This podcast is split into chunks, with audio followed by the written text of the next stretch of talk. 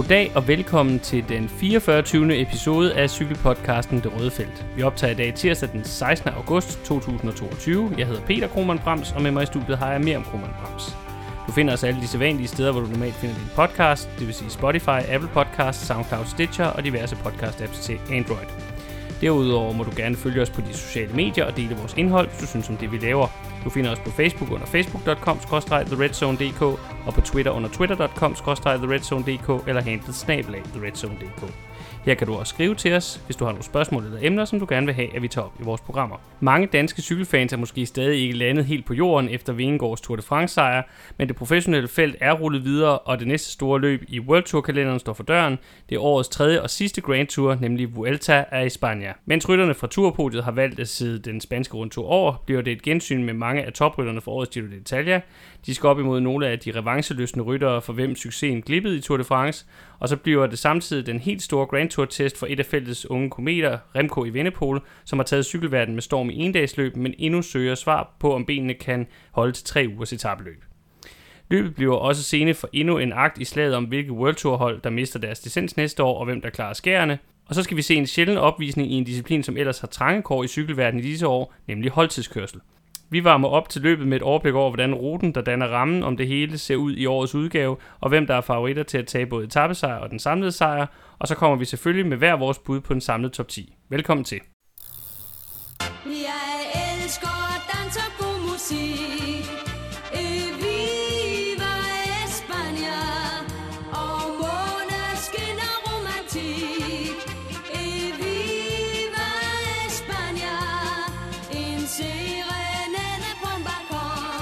Til at starte med vil jeg lige sige, at øh, vi dedikerer det her program helt og holdent til at varme op til Vueltaen, så der kommer ikke nogen øh, siden sidste del, men øh, vi kommer selvfølgelig til at snakke en masse om de resultater, der har været op til løbet, øh, når vi for eksempel gennemgår favoritterne til den samlede sejr. Men inden vi kommer dertil og til at snakke om ruten, så skal vi selvfølgelig lige et smuttur omkring Vueltaens historie og dets position i cykelverdenen.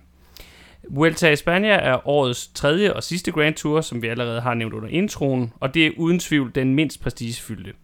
Dens lave rangering i forhold til turen, Giroen, VM og de fleste af de større endagsklassikere handler blandt andet om, at dens historie er væsentligt kortere. Der har været forskellige afskygninger af det her løb siden 1935. Øh, altså, der har været forskellige løb kørt, der har heddet Vuelta i Spanien. Men i de første 20 år af dets historie, så blev det ikke afholdt kontinuerligt. Blandt andet så var der jo den spanske borgerkrig og 2. verdenskrig, som spændte ben for afviklingen. Og efterfølgende så var der en økonomisk afmatning i Spanien, der også gjorde det vanskeligt at afholde cykelløb på grund af vestens indledende boykot af Frankos diktatur. I 1955 så begyndte avisen El Correo så at stå for arrangeringen af løbet, og siden da så er det blevet afholdt hvert år. Årets udgave bliver således nummer 77. En anden forklaring på den mindre prestige er, at løbet faktisk i mange år lå samtidig med Giroen. Altså det blev afviklet i foråret, og så skulle de store etabeløbsrytter ligesom prioritere, om de ville køre enten i Italien eller i Spanien. Og da Giroen var et ældre løb med en mere etableret position og en længere historie, så var det oftest det, øh, som de store ryttere satsede på. Der var mange af de øh, store klassementsnavne, store Grand Tour-ryttere fra øh, de tidligere epoker i 60'erne og 70'erne, som undervejs i karrieren en enkelt gang prioriteret at køre og også vinde Vueltaen, men det var sådan noget, som lige skulle med på CV'et. Det var ikke øh, et væsentligt del af en cykelrytters øh, karriere på samme måde som Giroen og Turen var år efter år i den her periode. Det var først i 1995, at man besluttede at rykke Vueltaen til dens nuværende position i kalenderen, for ligesom at give den mere plads, og også at den får, fik den her position, hvor den ligesom kunne være hovedfokus for en del af sæsonen. Det har så gjort siden da, at startfelterne i løbet generelt er blevet stærkere, men samtidig har det også fået en lidt sjov og måske ikke så flatterende rolle, øh, Vueltaen her, som opsamlingsheat for dem, der skuffede turen og derfor har brug for revanche, eller som et sekundært sæsonmål for dem, der har prioriteret Giroen i foråret, så har holdt pause hen over sommeren, og så kan bruge Vueltaen til dels til at sikre endnu et godt resultat, eller måske også at være en slags forberedelse til VM, som det også er for mange ryttere. Og det er så også derfor, man i dets historie, typisk, nyere historie, typisk har kunne se, at der er nogle rytter, der er udgået undervejs, fordi de mest har kørt det for at komme i form til VM, og så står af, når de tænker, nu har de opnået øh, det, de kunne i forhold til at være klar til verdensmesterskaberne. Rytteren med flest Vuelta-sejre, det er spanske Roberto Heras, som mange nok kan huske som Lance Armstrongs mest betroede hjælper under hans regime i starten af nullerne. I den her periode, der vandt Eras øh, sit hjemlands Grand Tour hele fire gange, og i modsætning til øh, sin tidligere chefs øh, sejr i turen, så øh, har Eras' triumfer i Spanien, de har altså fået lov at blive blive stående i analerne, uanset øh, dopingindrømmelser og dopingbeskyldninger. Øh, derudover så er der tre rytter, der har tre sejre. Det er svejtiske Toni Rominger, der vandt løbet tre år i træk fra 92 til 94. Så er det endnu en spanier, som de fleste af os kender og husker meget tydeligt, nemlig Alberto Contador, der vandt i 2008, 2012 og 2014. Og så senest så har Primoz Roglic faktisk gentaget Romingers præstation og vundet løbet tre år i træk. Han har nemlig vundet de seneste tre udgaver fra 2019 til 2021 så er der altså mulighed for i år at tangere Adars rekord med fire sejre. Og hvis vi så lige afslutningsvis også lige skal have styr på arrangørforholdene, så øh, er det sådan, at øh, den her avis, der tog initiativet, El Corredo, øh, stod for afviklingen frem til 1979, hvor de så på grund af økonomiske udfordringer måtte lade firmaet Unipublik tage over. Og Unipublik blev så i 2008 delvist opkøbt af ASO, som så i 2014 opkøbte øh, Unipublik fuldstændig, således at det i dag er den samme arrangør, der står bag turen, og også flere store endagsløb. Den helt store cykelsportsarrangør ASO, der også er øh, øh, organisationen bag Vueltaen. Det jeg godt lige kunne tænke mig at gøre, inden vi går videre til vores rutegennemgang, det er lige at snakke lidt om den her betydning, løbet har haft. Fordi det er jo et løb, der sådan også, øh, apropos det her med, at det også har flyttet placering i kalenderen, har ændret rolle rigtig mange gange i historiens løb. Ja, du har jo et eller andet sted været, været omkring sådan de, de vigtigste nedslag, ikke? Altså det her med, at det går fra at ligge oven i Giroen til at få sin egen placering, men at det så alligevel sjældent er en, en topprioritet, eller i hvert fald ikke er det primære mål for de største mm. rytter i løbet af en sæson. Så det er jo et løb, der enten bliver kørt i kombination med Giroen, eller i kombination med Tour de France, og så ellers kan man nogle gange se, at det måske er et topmål for de helt unge Grand Tour-talenter, men mm. så er det mere sådan i form af et første Grand Tour-løb, hvor de skal introduceres til, hvordan det er at køre et tre ugers etabeløb, og det så kan prøves af uden pres, og det viser jo igen også noget om, at mm. det ikke er sådan en super prestige løb. Pogacar startede blandt andet sin uh, Grand Tour karriere i Vueltaen, bare ja. lige for at tage det seneste eksempel. Med et podie i øvrigt. ja, og han endte også på podie, men han vandt det øh, faktisk ikke. Nej, dog ikke. Mm. Øhm, men jeg synes, noget man godt øh, kan snakke om, det er, at der er sket en eller anden form for, for skifte, måske fra 2010'erne og så til nu her de seneste år. Fordi når vi snakker om det her med, at at der sådan er en tendens til, at det lidt bliver et revancheløb, så er det måske i særdeleshed på grund af, at, at baggrunden for Roglic's øh, i hvert fald sidste to sejre jo har været, at han øh, kom skuffet ud af Tour de France, hvor det glippede med sejren af mm. den ene eller den anden grund, og så tog til Vueltaen bagefter og vandt øh, løbet samlet. Mm. Ja, øhm. fordi de, jeg synes lidt, man kan sige, at, at øh, jeg føler lidt, der er sket et skifte over de sidste øh, 10 Det var det, jeg sagde, at, ja. at man kan se en eller anden form for skifte mm. fra 10'erne til nu, ikke?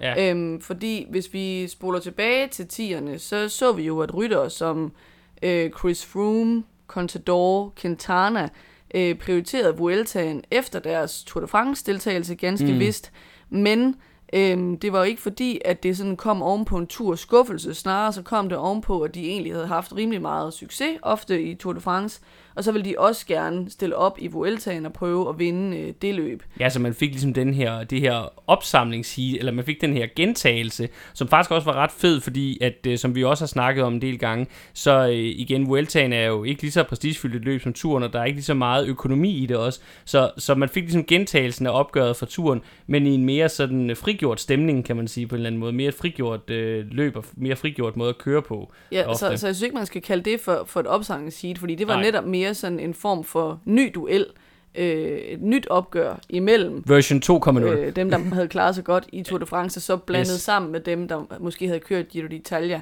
øh, og også havde gjort det godt der. Øhm, hvis man så skal, skal se på i dag, ikke, så er der måske mere en tendens til, at de største ryttere, her tænker jeg selvfølgelig i år især på Pogacar og Vingegaard, også sidste år, kun kører øh, Tour de France, og ikke køre, altså Giroen er selvfølgelig mm. svær at køre oven i Tour, øh, sammen med Tour de France, men så ikke køre Vueltaen bagefter. Mm. Og så at Roglic har kørt dem, fordi at det gik dårligt i ja. turen.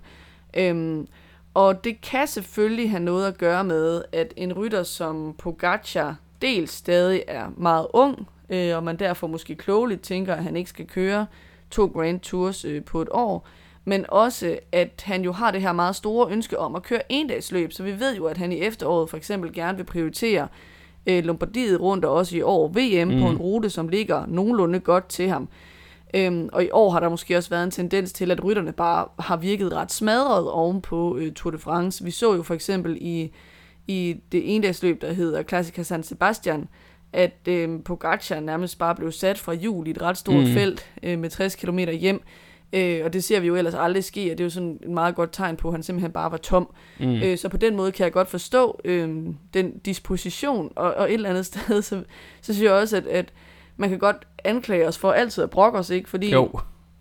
tidligere har vi måske haft nogle ryttere, som var entydigt øh, klassementsryttere, og så stillede de op i to Grand Tours, fordi det var det, de duede til. Ja.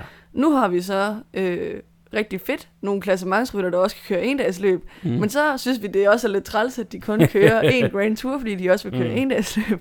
Øhm, så jeg kan egentlig godt forstå, i hvert fald Pogacars øh, prioritering. Vingegaard, Mm. det, han- det ser ud som om, det mere handler om, at han virkelig kommer til at køre meget lidt i efteråret. Ja, han har jo også lige meldt fra til VM, så det er jo simpelthen et, et spørgsmål om, at, at han måske bare er midt oven på, på turen. Jeg vil så sige afslutningsvis til den her del, at det er jo ikke fordi, vi ikke får et stærkt øh, startfelt med masser af mulige vinder, og måske netop der er jo også en meget, meget tæt konkurrence, fordi vi ser jo blandt andet de, en del af de her rytter, der satsede på Sion, som så nu vender tilbage og også forsøger at gå efter Vueltaen. Og i år kan man for eksempel nævne Hindley selvfølgelig, der vandt Gion, Carapaz, øh, Simon Yates, Øh, de kommer til at være med her og spille en rolle, og kommer til at være nogle af dem, vi skal følge over de næste tre uger. Men vi mangler altså de aller, aller største Grand Tour-navne. Med de historiske rammer på plads, så vil vi nu gå videre til at fokusere på årets udgave af Vuelta i Spanien, og vi starter med en gennemgang af ruten. Årets Vuelta-rute byder på masser af traditionelle elementer, men så er der også nogle overraskelser i forhold til, hvad vi er vant til. Øh, der er som sædvanligt meget lidt fladt terræn, øh, masser af både små og længere stigninger med ramper, som vi kender det fra, fra Spanien rundt fra Vueltaen. Øh, Og så har vi også en holdtidskørsel, som jeg vil sige, at selvom det jo, som vi nævnte i indledningen, er en disciplin, der har trangekår i de her år, så er det jo stadigvæk noget, vi oftere har set i Spanien end i de andre Grand Tours øh, i Italien og Frankrig. Øh, det, der så er specielt i år, er, at det er en lidt længere holdtidskørsel end vanligt, også i forhold til, hvad vi har set i Vueltaen. Og det er også noget uvandt i forhold til årets spanske rundtur, at øh, den starter uden for den iberiske halvø. Der har Vueltaen, og det har igen måske noget med Spaniens geografiske placering at gøre, men Vueltaen har ikke lige så ofte været uden for Spanien, som for eksempel øh, turen og Gion har været i forhold til starter. Øh, og så øh, er det også uvandt, at vi i år skal se rytterne i højere grad komme op for alvor i højderne.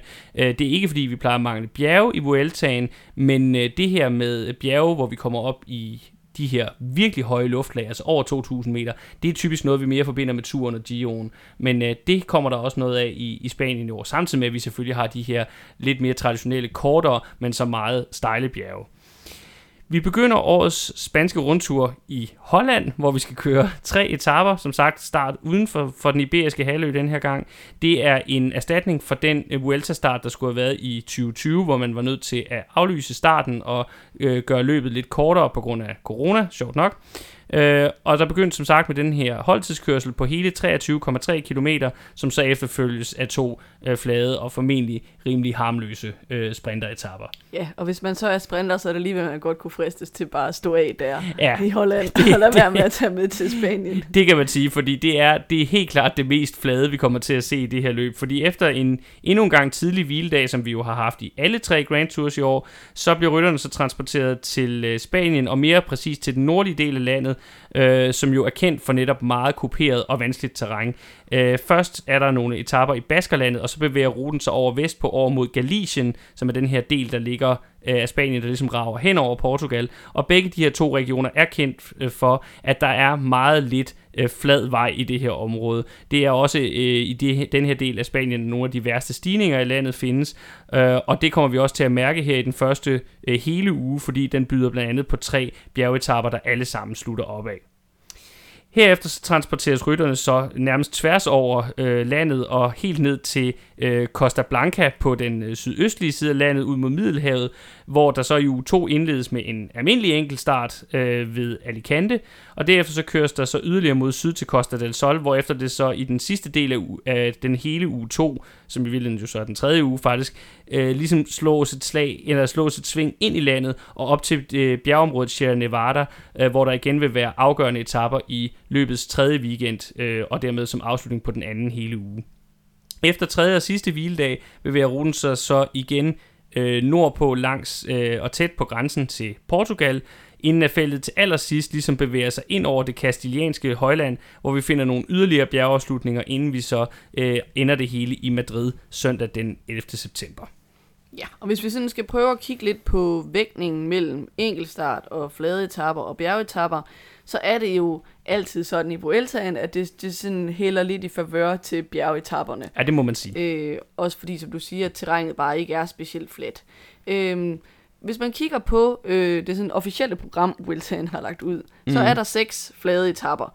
Øh, men jeg vil så sige, at der er nogle af dem, som slutter i et let kuperet terræn, hvor nogle af de tungere sprinter altså godt kan risikere at blive sat af.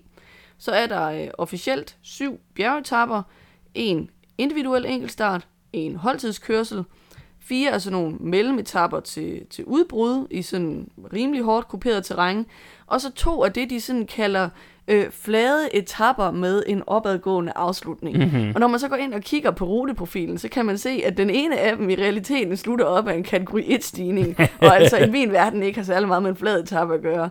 Og den anden er så kuperet og slutter op af en kategori 2-stigning. Så jeg vil måske mere sige sådan en, en 8-9 bjergetapper. Er det det, vi i gamle dage ville have kaldt en Valverde-etappe?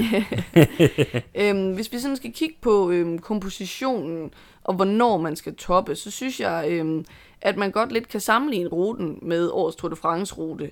Øhm, først og fremmest i den forstand, at fordi at vi har den her start i, i udlandet, altså et andet sted end Spanien, øh, så får vi tre hviledage i stedet for de sædvanlige to hviledage. Så i stedet for, at man får øh, tre uger af øh, syv etapper, så starter man med tre etapper, og så får man tre kortere uger af seks etapper. Mm. Så man får ligesom mere sådan en, en inddeling i fire afdelinger. Mm. Øhm, hvis vi anskriver det på den måde, så synes jeg, at det især er nummer to uge, altså den første uge i Spanien, som ser hård ud. Den består af seks etapper, hvoraf ingen er flade, og tre mm. af dem, 6., 8. og 9. etape, er regulære bjergetapper med en afslutning opad, som du allerede øh, har nævnt.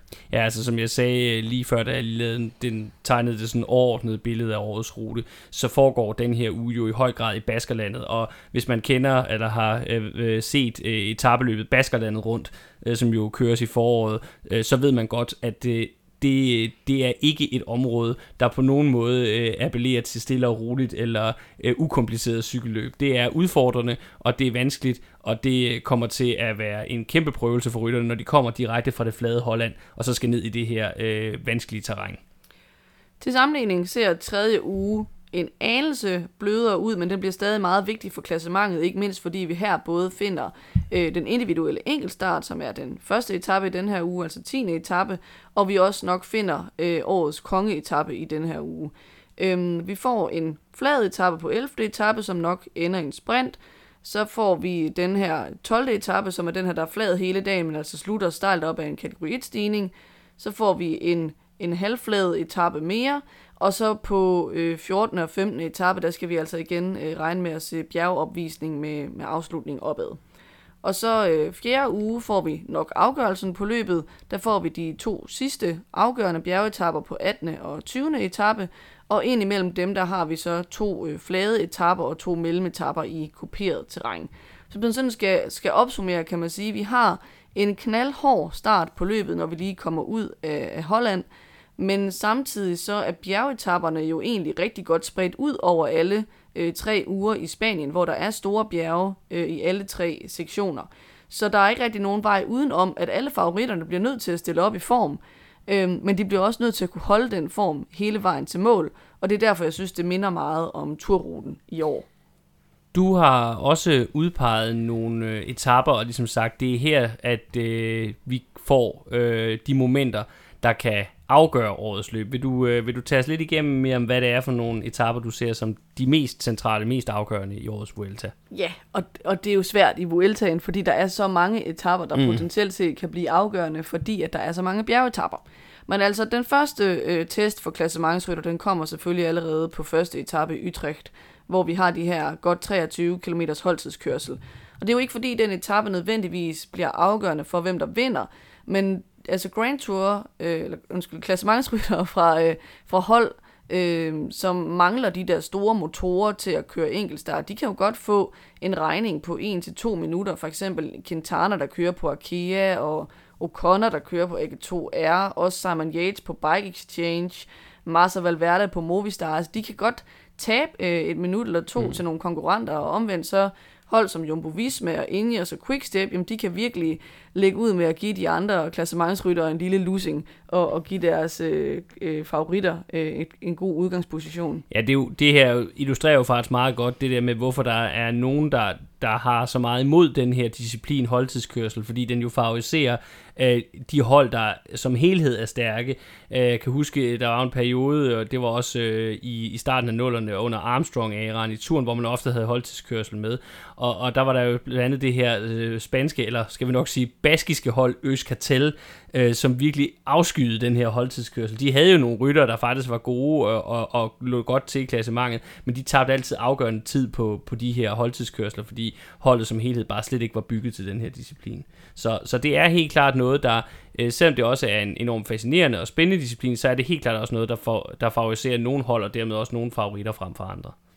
Hvis vi så kigger på den første blok af bjergetapper, øh, 6., 8. og 9. etape, så bliver de selvsagt afgørende, og det er også der, vi får en første indikation på, hvem af klassementsrytterne det er, vi kan regne med skal kæmpe om sejren og om podiepladserne, og hvem der måske ikke helt er der. Mm. Og så er der faktisk også 7. etape, som ligger ind imellem dem og også er i et halvhårdt terræn.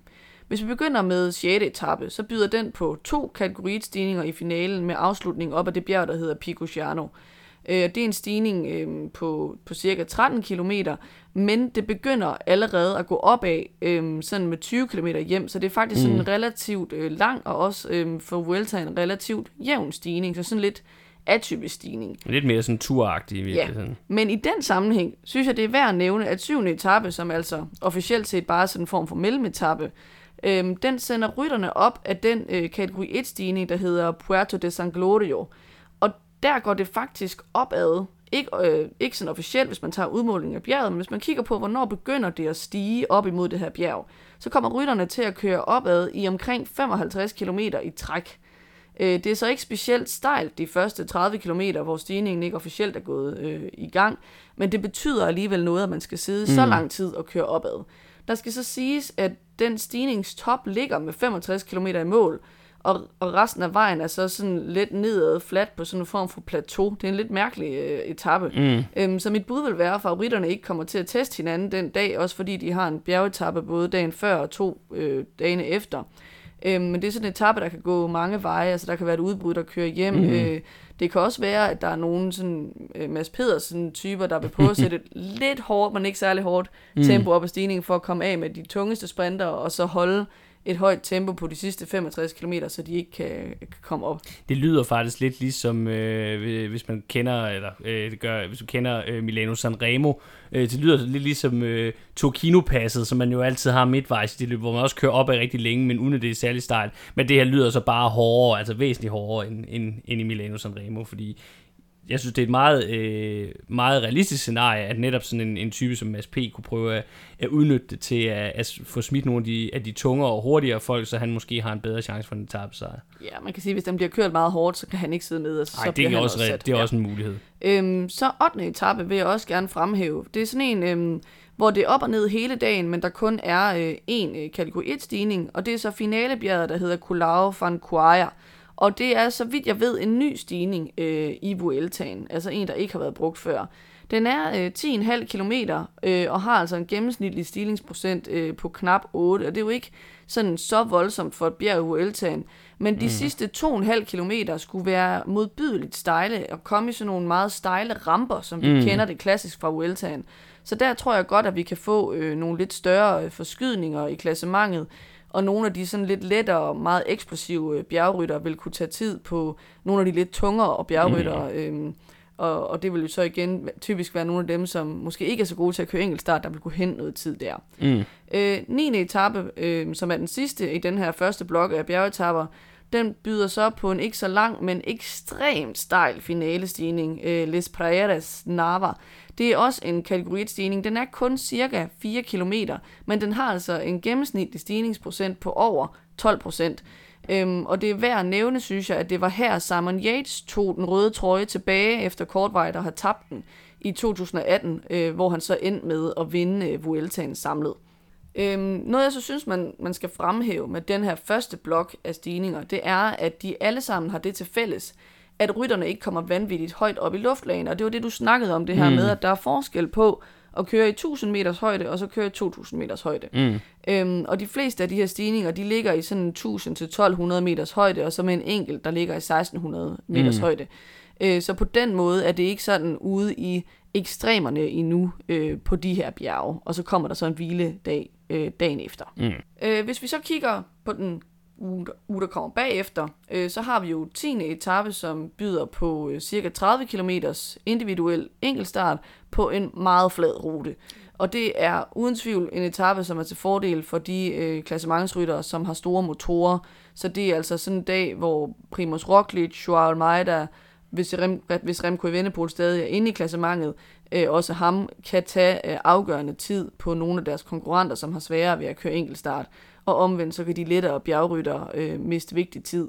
Men jeg synes så, at det er fedt for løbet, og også for de lette bjergryttere, at det er meget tidligt i løbet, at vi får afviklet de her enkeltstartsdiscipliner, fordi så ved øh, vi og de, øh, hvor meget tid de har mistet på den her konto, og så har de altså masser af bjergetapper til at hente tilbage, så jeg tror, at den her måde at bygge løbet op på, kan give os en mere, øh, et mere offensivt kørt løb. Ja, og så kan man sige, at, at den her enkeltstart er jo endnu et eksempel på, at det, det virker til, at øh, løbsarrangøren i de her Grand Tours øh, igen er blevet øh, ikke længere er så bange for at, at, at smide for mange enkeltstartskilometer ind, for igen, det er jo en lidt længere enkeltstart det her, altså 30 km er jo ikke kort. Ikke lige så langt som den, vi havde i afslutningen af turen, men det er stadigvæk en, en enkeltstart, hvor længden har en betydning, altså hvor det, det kommer til at, at kunne betyde, at vi får nogle af de her større tidsforskelle, som man ikke får på en for eksempel en 10 eller en 15 km lang enkeltstart.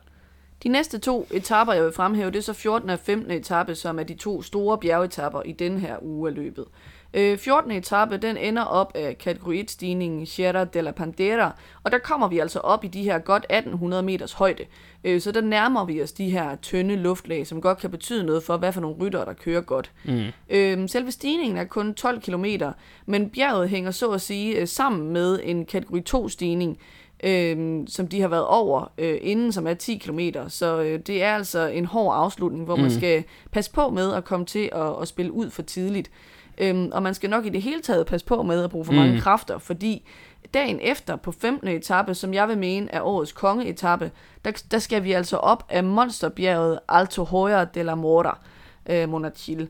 Og her er altså tale om øh, det meget berømte øh, bjerg Sierra Nevada, øh, som de så skal op af via Alto Hasalanas. Øh, og det er så i sig selv øh, en stigning på cirka 7 km, hvor det stiger 10% i gennemsnit. Men når de så kommer op af den, som egentlig altså nogle gange bliver brugt som en stigning i sig selv, hvor man Ja. så stopper der, så kører de videre opad i, i 12 km mere. Der er det så ikke lige så stejlt, der er det 7% i gennemsnit, men stadigvæk, der får du altså lige 12 km ekstra ovenpå, ja. før man når den endelige top.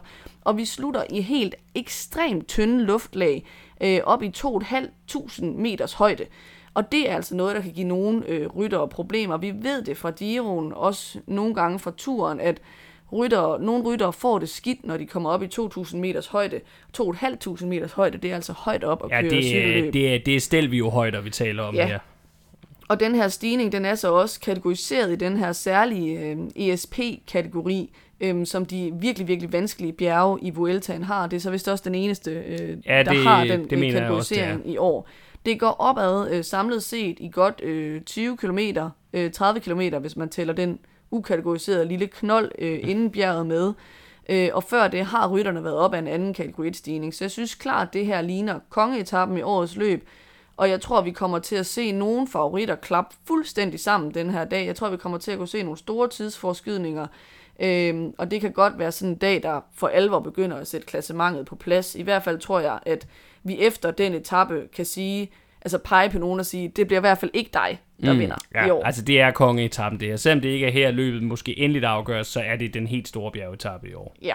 Øhm, dog kan man så ikke sige, at den, der, der har den røde trøje på efter 15. etape, øhm, sådan kan vide sig sikker på at beholde den på sine skuldre, fordi i sidste uge, der mangler der så 18. og 20. etape, som er de, de to sidste store bjergetapper, hvor vi så kommer til at få afgjort løbet endeligt. Øhm, på 18. etape, der får vi to kategori 1 stigninger i finalen, men igen er vi så nede i de her 1200 meters højde, og må ikke de gemmer krudtet ved at tro til 20. etape, som er sidste udkald. Øh, det er sådan en etape, synes jeg, der egner sig rigtig godt til at sætte et stort angreb op, fordi Vi har to kategori 2 stigninger og tre kategori 1 stigninger i løbet af dagen. Finalebjerget Puerto de Cotas ender i 1800 meters højde. Øh, Det er så godt nok med et lille plateau til sidst på 7 km, men de tre sidste bjerge, de ligger ret tæt på hinanden, uden nogen flade dalstykker imellem. Så det er sådan en dag, hvor der virkelig er mulighed for at lave et sidste desperat attentat på føretrøjen, hvis man er et par minutter efter. Øhm, og jeg synes, at øh, vi skal huske på, at de to sidste bjerge i finalen, øh, de var med på den sidste bjergetappe i 2015-udgaven. Øhm, altså hvor man kan sige, at afslutningen af etappen er identisk. Øh, og det var altså en dag, hvor Tom Dumoulin startede dagen i den røde føretrøje, men endte med at gå fuldstændig ned. Øh, jeg tror, han droppede helt ned på 6. pladsen samlet. Ja. Øh, og Fabio Ardo kørte sig i den, øh, den røde øh, føretrøje og endte sig med at vinde øh, løbet samlet.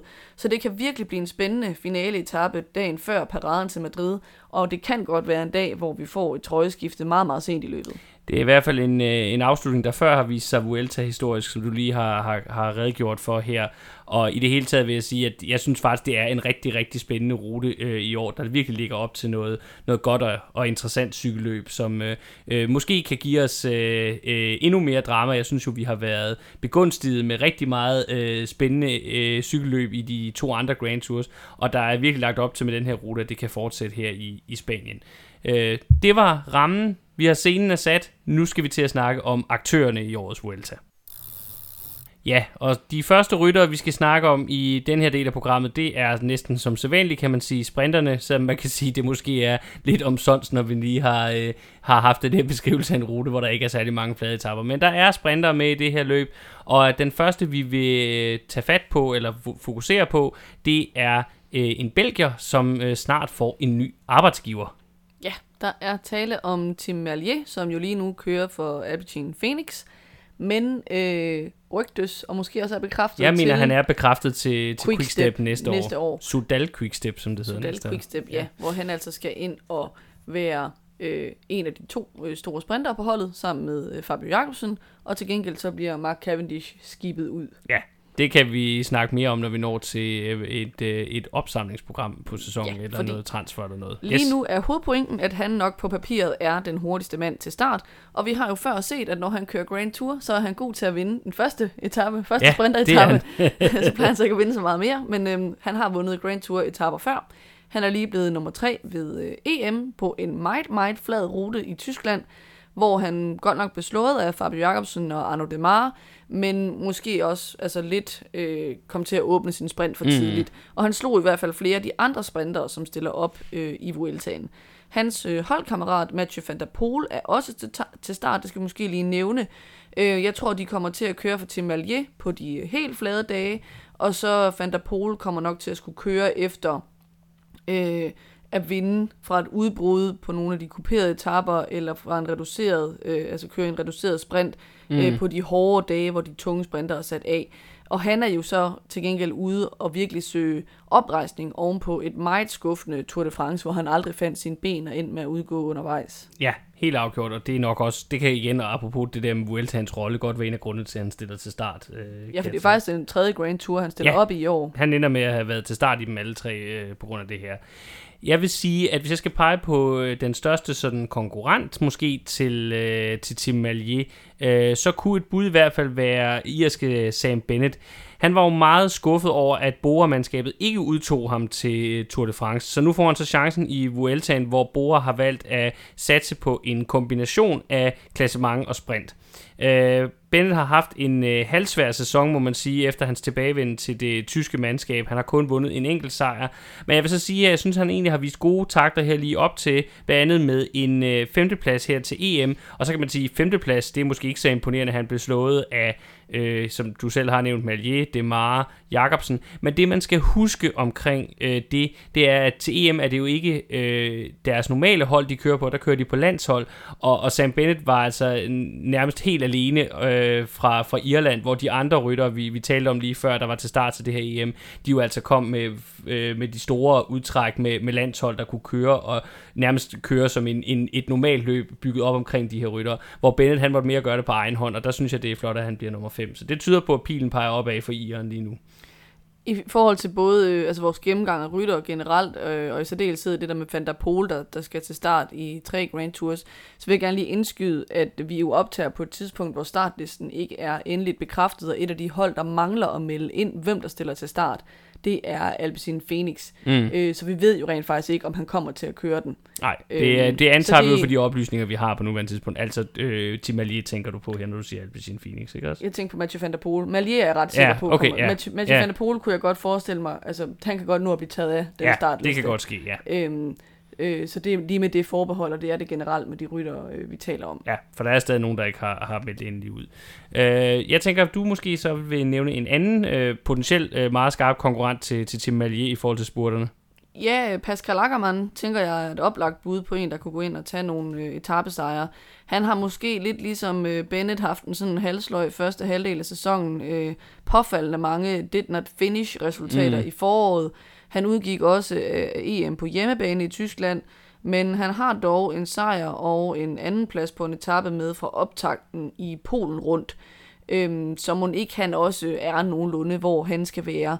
Øh, UAE, de kommer øh, ligesom Bora, tror jeg, til at prioritere sådan en kombination af øh, klassement og sprint, så jeg tror nok, at, at selvom han måske ikke har været den største tog med, fordi at, øh, at hovedfokus er på bjergrytterne, at han nok skal få plads til at jagte øh, nogle etappesejre. Det siger også lidt om den her lidt mere sådan øh, laissez-faire tilgang, der er til det i forhold til Vueltaen, at, at nogle af de her hold, hvor man vil sige, øh, havde det været turen, så ville de helt klart have haft et fokus. Det havde de også, øh, begge de to hold, vi, vi lige har talt om her, Bora og, og UAE, hvor så her i Vueltaen, så siger vi, vi kan, vi kan godt lidt spille på to heste, hvis vi så har flere muligheder for for eksempel at få nogle etappesejre. Jeg vil gå videre med et øh, yngre navn på, på sprinterscenen, og et, der også lidt har fået sit, øh, sit gennembrud i år. Øh, det er den 23-årige australier, øh, Caden Groves, der har haft en rigtig god sæson på, på Bike Exchange. Han øh, fik en etappesejr og vandt pointtrøjen i Katalonien rundt tidligere på året. Han fik også en etappesejr i Tyrkiet rundt, og så har han haft et hav af top 5 placeringer i sprinterafslutninger i forskellige ugetabløb. Øh, en sejr i Vueltaen, det ville sådan for alvor sætte ham på tavlen, øh, sådan som en af sprinterne, man skal regne med på den helt store scene. Han skifter i øvrigt øh, hold ved årsskiftet, apropos til, til Alpecin, så han skal nok i virkeligheden over afløse en af dem, han skal konkurrere med her, nemlig Malier, øh, til den kommende øh, sæson. Og igen også et hold her, Bike Exchange, som kommer til at, at satse lidt blandet. De har jo også prioriteter i forhold til klassementet, som vi vil komme tilbage til, men har altså også Groves med her til at gøre sig i, i spurterne. Og så skal vi videre til en mand, som jeg ved, du glæder dig til at snakke om. Ja, fordi jeg elsker at snakke om Mads Pedersen, Mhm. øhm, som får sin debut i Vuelta i Spanien. Øhm, han er jo ikke nogen rendyrket sprinter, men vi så i Tour de France, at han ikke var langt fra i for eksempel sprinten i Nyborg, hvor han blev nummer tre. Øhm, hans ulempe er normalt i spurterne, synes jeg, at han er sådan den der lidt mere hårdføre type. Han kan jo også køre øh, endagsklassikerne, mm. og det betyder, at han måske mangler en lille smule topfart sammenlignet med for eksempel en Fabio Jacobsen. Men i Vueltaen tror jeg godt, at den der holdbarhed kan vise sig at være en fordel, fordi øhm, selv de flade etapper, når vi kommer til Spanien, de er ofte en lille smule kuperet. Og især i sidste uge af Vueltaen tænker jeg, at der bør være nogle muligheder, hvor andre tungere sprintere øh, kan være udgået eller være ved at være slidt op, som vi også så det med for eksempel øh, Fabio Jacobsen i Tour de France.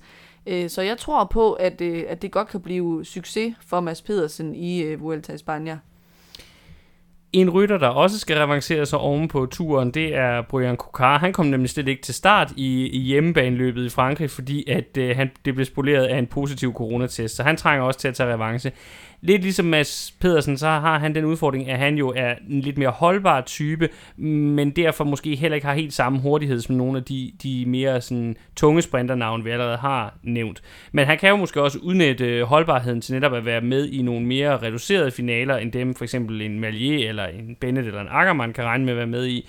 Og så derfor kunne han godt blive en joker, øh, der undervejs måske kunne være en kandidat til en, til en etappesejr på en af de lidt mere øh, kuperede dage i forhold til, hvad, hvad de sådan tunge sprinter kan regne med. Nu hvor du har nævnt en, en ung mand, man kunne øh, forvente sig en sejr af, så vil jeg også pege på en ung rytter, nemlig Jake Stewart. Øh, han bragede jo egentlig ind på World Touren tidligt i 2021, men han har så siden været sat tilbage af en blanding af skader og sygdom, og han har haft lidt svært ved ligesom at genbekræfte talentet for alvor siden. Men jeg synes, at øh, pilen også for ham øh, peger opad. Det begyndte at se bedre ud igen. Øh, I maj blev det for eksempel til en, øh, en samlet tredjeplads i Quatre Jours de Dunkirk, Og i optakten til Vueltaen, der har han øh, vundet en etape i det lidt mindre løb Tour de Lang. Jeg vil så sige, at han er en type, der, der ikke øh, er sådan helt hurtig, altså lidt ligesom Mads Pedersen, han ikke er en rendyrket sprinter, han kan også godt køre de her flade forårsklassikere, øh, men som nævnt, så er det ikke nødvendigvis en ulempe, når man stiller op i Vueltaen. Øhm, han er kun 22 stadigvæk, så han kan nå at udvikle sig nu, Øhm, og jeg tror godt, at han kunne være en joker til at tage måske en enkelt etape undervejs i Vuelta, hvis han har ramt formen. Så vil jeg lige afslutningsvis på denne del af programmet øh, sige, eller på den her del af ryttergennemgangen sige, at øh, det her kan jo også godt være kandidater til løbets øh, pointtrøje. Den er grøn i øvrigt. Øh, den blev sidste år vundet af Fabio Jacobsen, som ikke er til start i år. Øh, men det skal sige som Vueltaen, og det har måske igen netop noget med øh, ruten, øh, sådan den typisk er bygget op at gøre, og det spanske landskabs øh, øh, beskaffenhed meget øh, kuperet, som sagt, at det faktisk er meget svært at pege på, hvem der vinder øh, pointtrøjen i det her løb, for vi har også masser af eksempler tidligere øh, Øh, i løbets historie på, at det har været øh, topnavnene for klassementet, der har taget pointtrøjen, og også indimellem imellem øh, nogle af de her lidt mere sådan øh, hybridrytter, altså dem, der også gør så meget på mellemetapperne. Så øh, vi kan ikke sige, at øh, det her er favoritterne nødvendigvis til øh, den grønne pointtrøje, men øh, vi vil heller ikke blive overrasket, hvis det er et af de navne, vi har nævnt her, der ender med at skue på podiet i klædt grønt, når vi når til Madrid. Nu er vi så nået til den del af programmet Ryttergennemgangen, hvor vi snakker om de unge ryttere. Og øh, lidt apropos, hvad vi har snakket om tidligere, så er der i det her program faktisk en del at tale om under det her punkt, i, da vi både lavede vores optag til turen og Gion, der endte det her med at blive meget kort, fordi at, at, at der ikke var det helt store at snakke om. Men Vueltaen er et løb, hvor man tit ser nogle af de rytter, der måske over de kommende år skal gøre sig på endnu større scener, at de ligesom bliver prøvet af. Så der er faktisk øh, øh, flere spændende øh, talenter, vi kan snakke om den her gang. Jeg tænker, du, øh, du lægger ud, mere. Ja, jeg skal måske lige uddybende forklare, at øh, altså rytter som Pogacar og Bernal, som så ikke har kørt i år, men øh, og også Vingegaard. Og kører Danmark rundt lige nu. Øh, er jo egentlig øh, rimelig unge rytter. Øh, Pogacar mm. er stadig øh, med i ungdomskonkurrencen når han kører. Øh, men dem gennemgår vi jo bare ikke under unge ryttere, fordi det er lidt af, en kategori, vi ser som en, hvor man taler om talenter, der ikke er slået igennem endnu. Ja. Og der har det de seneste år været sådan, at dem, der har været de store Grand Tour øh, øh, kandidater til at tage sejren, også har været unge, så der har ja. været sådan en overlap mellem unge ryttere og favoritter. Men her i Vueltaen har vi faktisk en lang række unge, talentfulde ryttere til start, som ikke kan betragtes som favoritter, fordi de ikke har slået igennem endnu øh, men som virkelig er værd at tale om. Og den første, jeg gerne vil fremhæve, det er Juan Ayuso, som får sin øh, Grand, Grand Tour, debut for UAE-holdet. Øhm, han er kun øh, 19 år, den her unge spanier, og han er betragtet som et af de allerstørste talenter i cykelverdenen. Han begyndte at køre for UAE-holdet midtvejs i sidste sæson, øhm, og det er jo så hans første fulde sæson på World Touren, han er i gang med. Og jeg synes faktisk, den er gået rigtig fint indtil nu. Øhm, han blev nummer 5 i klassementet i Katalonien rundt, han blev nummer 4 i klassementet i Romandiet rundt.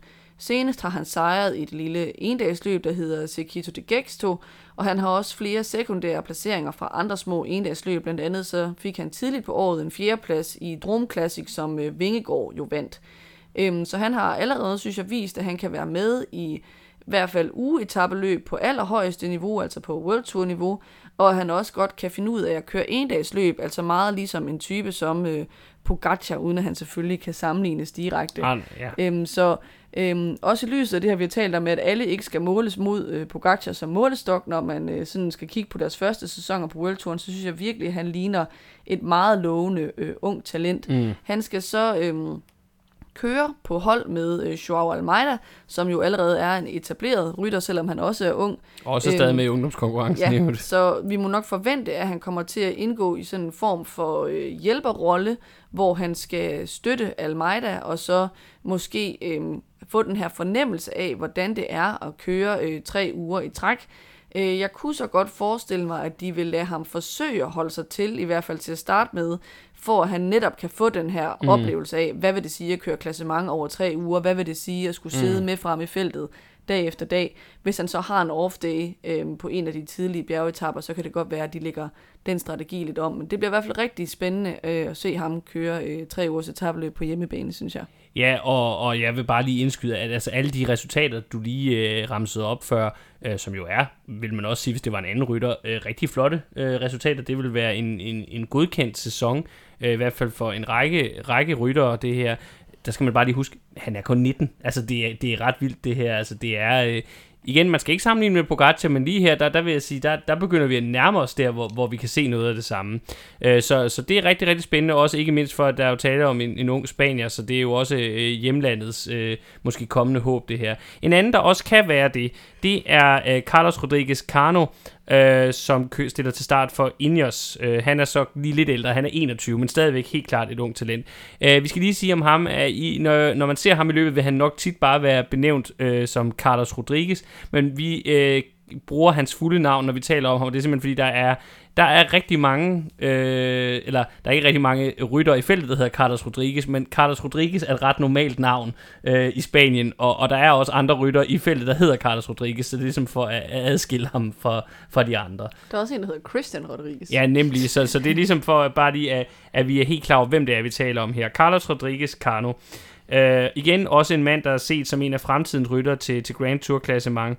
Han har også haft en, en godkendt første sæson, uh, fuld sæson på World Touren. Jeg tror ikke, det er den første fulde. Jeg tror faktisk, han har haft en helt okay. fuld sæson før. Okay, øh, men, men i hvert fald, øh, det er den første sæson, hvor han sådan for alvor også har fået lov at køre øh, sin egen chance, også på lidt større scener.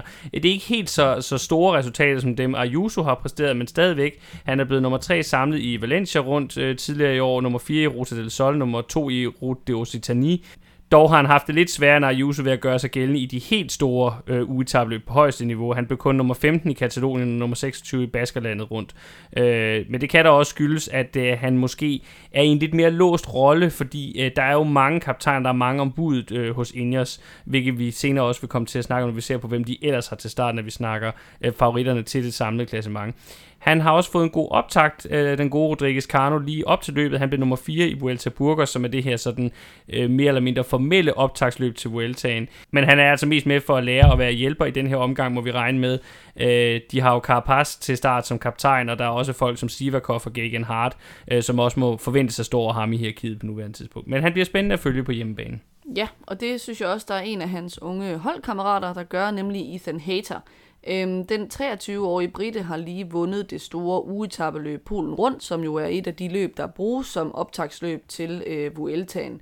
Øh, I begyndelsen af året, eller inden sæsonen øh, gik i gang, der fik jeg nok talt hater lidt op til, at han godt kunne turboudvikle sig til ja. Grand Tour-rytter øh, i løbet af sæsonen, og der, overhale en masse der, andre på Ingers inden der, hierarkiet. Der var du højt flyvende. Øhm, jeg vil så sige, at jeg var ikke alene med den vurdering. Det mener den, øh, den øh, engelske landstræner også sagde.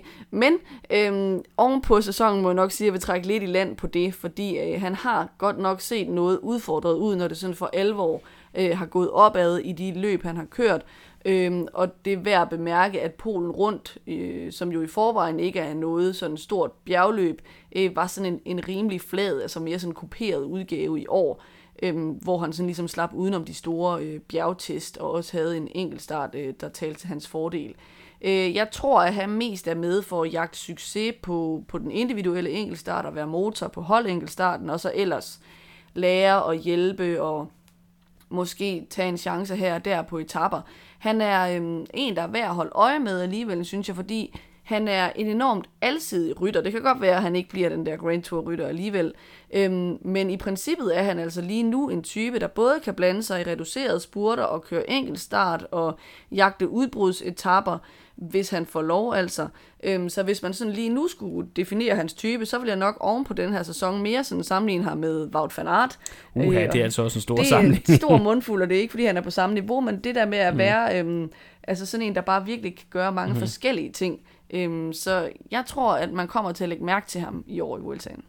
Jeg vil så bevæge mig tilbage til øh, Vueltaens øh, hjemland, altså Spanien, øh, og til en rytter, som var, øh, tror jeg, manges sådan darling og, og solstrålehistorie i årets øh, Giro d'Italia, som er spanier og nu også er til start på hjemmebane, og det er Juan Pedro Lopez. Han fik jo sit gennembrud, øh, da han øh, tog den øh, lyserøde føretrøje i Gio Detalje i et udbrud, og så siden forsvarede den rigtig flot og, og ridderligt øh, hele, øh, et godt stykke hen i løbet, og så endte han jo med en samlet øh, 10. plads. Øh, han så dog ikke så velkørende ud i, i Burgos, øh, og har ikke umiddelbart en rolle som prioriteret klassementskaptajn på track. Det er der ikke nogen af deres ryttere, der har. Det er sådan lidt mere... Øh, free for all, øh, øh, en flad struktur, hvor rytterne kan jagte succes øh, individuelt i de terrænger, der nu passer til dem. Men øh, jeg tænker, at øh, vi vil se ham prøve at gøre noget af det samme, som han gjorde i Giroen, altså måske prøve at tage den røde føretrøje igennem et udbrud, og så ellers øh, øh, holde sig til så meget, som han nu kan, og måske øh, forsøge sig med, med endnu en, en top 10 placering, en placering i udkanten af top 10, hvis, øh, hvis øh, benene og formen er til det. Så vil jeg pege på en anden ung rytter, som øh, gjorde sig bemærket i Giro d'Italia i år, nemlig Thymen Arendsmann, som er et øh, stort talent, der lige nu kører på DSM. Han er øh, kun 22 år, øh, og det er måske stadig lidt uklart præcis, hvilken ryttertype han er. Øhm, men øh, der er nok, jeg tror ikke, jeg er alene om at have tænkt, at han nok var en Grand Tour rytter. Øhm, han blev nummer 3 i Tour of the Alps lige op til Giroen, og han lå faktisk også okay til i klassementet, sådan i udkanten af top 10 undervejs i løbet. Øhm, da hans kaptajn Romain Bardet så udgik med øh, sygdom, der havde jeg nok lidt forventet, at han ville steppe op og øh, gribe chancen for at køre sit eget klassement, men i stedet for, så skete der altså lidt det, at han klappede sammen og endte som nummer 18. Mm. Til gengæld så lavede han så to øh, flotte andenpladser undervejs på etaper i slutningen af løbet, blandt andet på den afsluttende enkeltstart. Øhm, og her i optagsløbet i Polen rundt, der så vi igen, hvor gode hans enkeltstarts evner er, fordi han vandt noget overraskende enkeltstarten foran blandt andre Ethan Hader, som ellers bare har en knaldgod enkeltstart. Øhm, og det var så også med til at gøre, at han endte øh, som nummer to samlet i løbet. Øhm, han har ikke nogen øh, kaptajn, som han skal køre for på DSM, så det lyder som om på det, de har meldt ud, at han kommer til at få lov at prøve sig af øh, som klassementsrytter med sådan en dag-til-dag approach, hvor de tager simpelthen en dag ad gangen, og så hvis det går galt, jamen, så kan det være, at de sadler om, og han skal køre efter etaper i stedet for. Øhm, I forhold til ruten, så er det en fordel, at han er så god til enkeltstart, som han er, i hvert fald i forhold til den mm. individuelle enkeltstart. Dog er holdet måske ikke sådan super godt til at bakke op på holdtidskørslen. Øhm, han forlader DSM øh, ved årsskiftet og bliver rygtet til Team Ineos. Det siger noget om, at han er en ung rytter, der er værd at holde øje med, Øh, men det lyder altså som om, at DSM godt vil lære at være øh, kaptajn alligevel. Det er der jo ellers nogle gange nogle problemer med, når rytterne skifter, de så ikke øh, får lov. Men, ja, og især, især på DSM, især når, man på tænker, når man tænker på, hvordan de har behandlet Søren Krav, så det klart, at han ikke, øh, ikke, ikke fortsætter på holdet næste år. Det, det synes jeg nærmest er en skandale, men øh, det, øh, det er jo det er nok om det. Søren Krav er heller ikke til start i Vueltaen, så lad os ile videre til i øvrigt den anden rytter, der også har forladt DSM, nu vi er i gang med, med, med den historie. Øh, det er nemlig Ilan van Wilder, som kørte for dem sidste år, men så er endnu en af de her rytter, der har fået brudt kontrakten med det hold, øh, og den... Øh, det gjorde han så, så han kunne skifte til Quickstep inden årets sæson. Øh, den har så samlet set været lidt svær for den 22-årige belgier, men han er altså så lige blevet nummer 5 i Burgers øh, rundt Vuelta Burgers herop til. Øh, det er stadig lidt svært at sige, hvilken øh, han, type han er. Det er ikke så klart som med for eksempel en Ayuso eller en, eller en Kano, men øh, budet er nok umiddelbart også, at han er en, der i længden kan gå efter, efter klassementsresultater. Øh, han skal nok igen i det her løb primært lære at være støtte i bjergene, enten for Remco i Vennepol, som øh, øh, kan være en, en, en klassementssatsning for Quickstep i det her løb. Det er jo det, der er et af de helt store historier, som vi vil vende lidt senere. Eller for øh, Fausto Masnada, Ålen, som øh, også er til start her, og som i princippet godt kunne øh, være med i kampen om en plads i udkanten af top 10, hvis han har et rigtig godt løb. Yes, øh, den sidste jeg lige vil tage med, det er Samuele Battistella.